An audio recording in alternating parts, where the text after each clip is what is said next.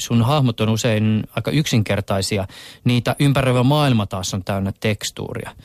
Yksinkertaisuudesta huolimatta sun sarjakuviesi ihmiset on usein kamalan ilmekkäitä. Onko sulla tietoisesti tarkoitus tavoitella jotenkin yksinkertaisuuden ilmaisuvoimaa, vähintä mahdollista tapaa piirtää esimerkiksi joku tunne? Asiaa on tietenkin joutunut paljon miettimäänkin.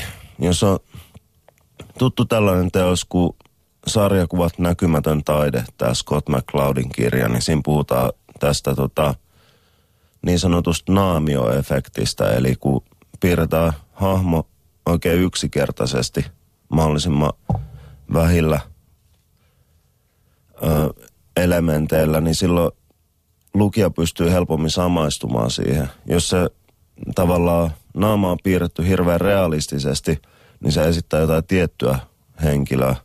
Kun sitten taas, jos se on hyvin yksinkertainen, niin se voi olla kuka tahansa tylitintti. Semmoinen pallo, missä on kaksi pistettä ja töyhtö. Mm.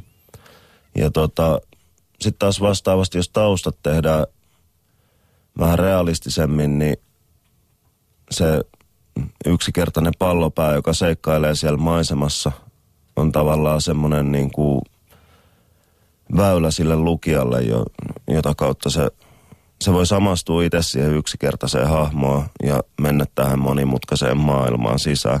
Jos taas tehdään päinvastoin, että on oikein realistisesti piirretty tyyppi, mikä on oikein yksinkertaisessa ja ankeessa maailmassa, niin ketään ei oikeastaan, se on joku ihmeen vaistonvarainen juttu, että noin päin vaan pitää mennä.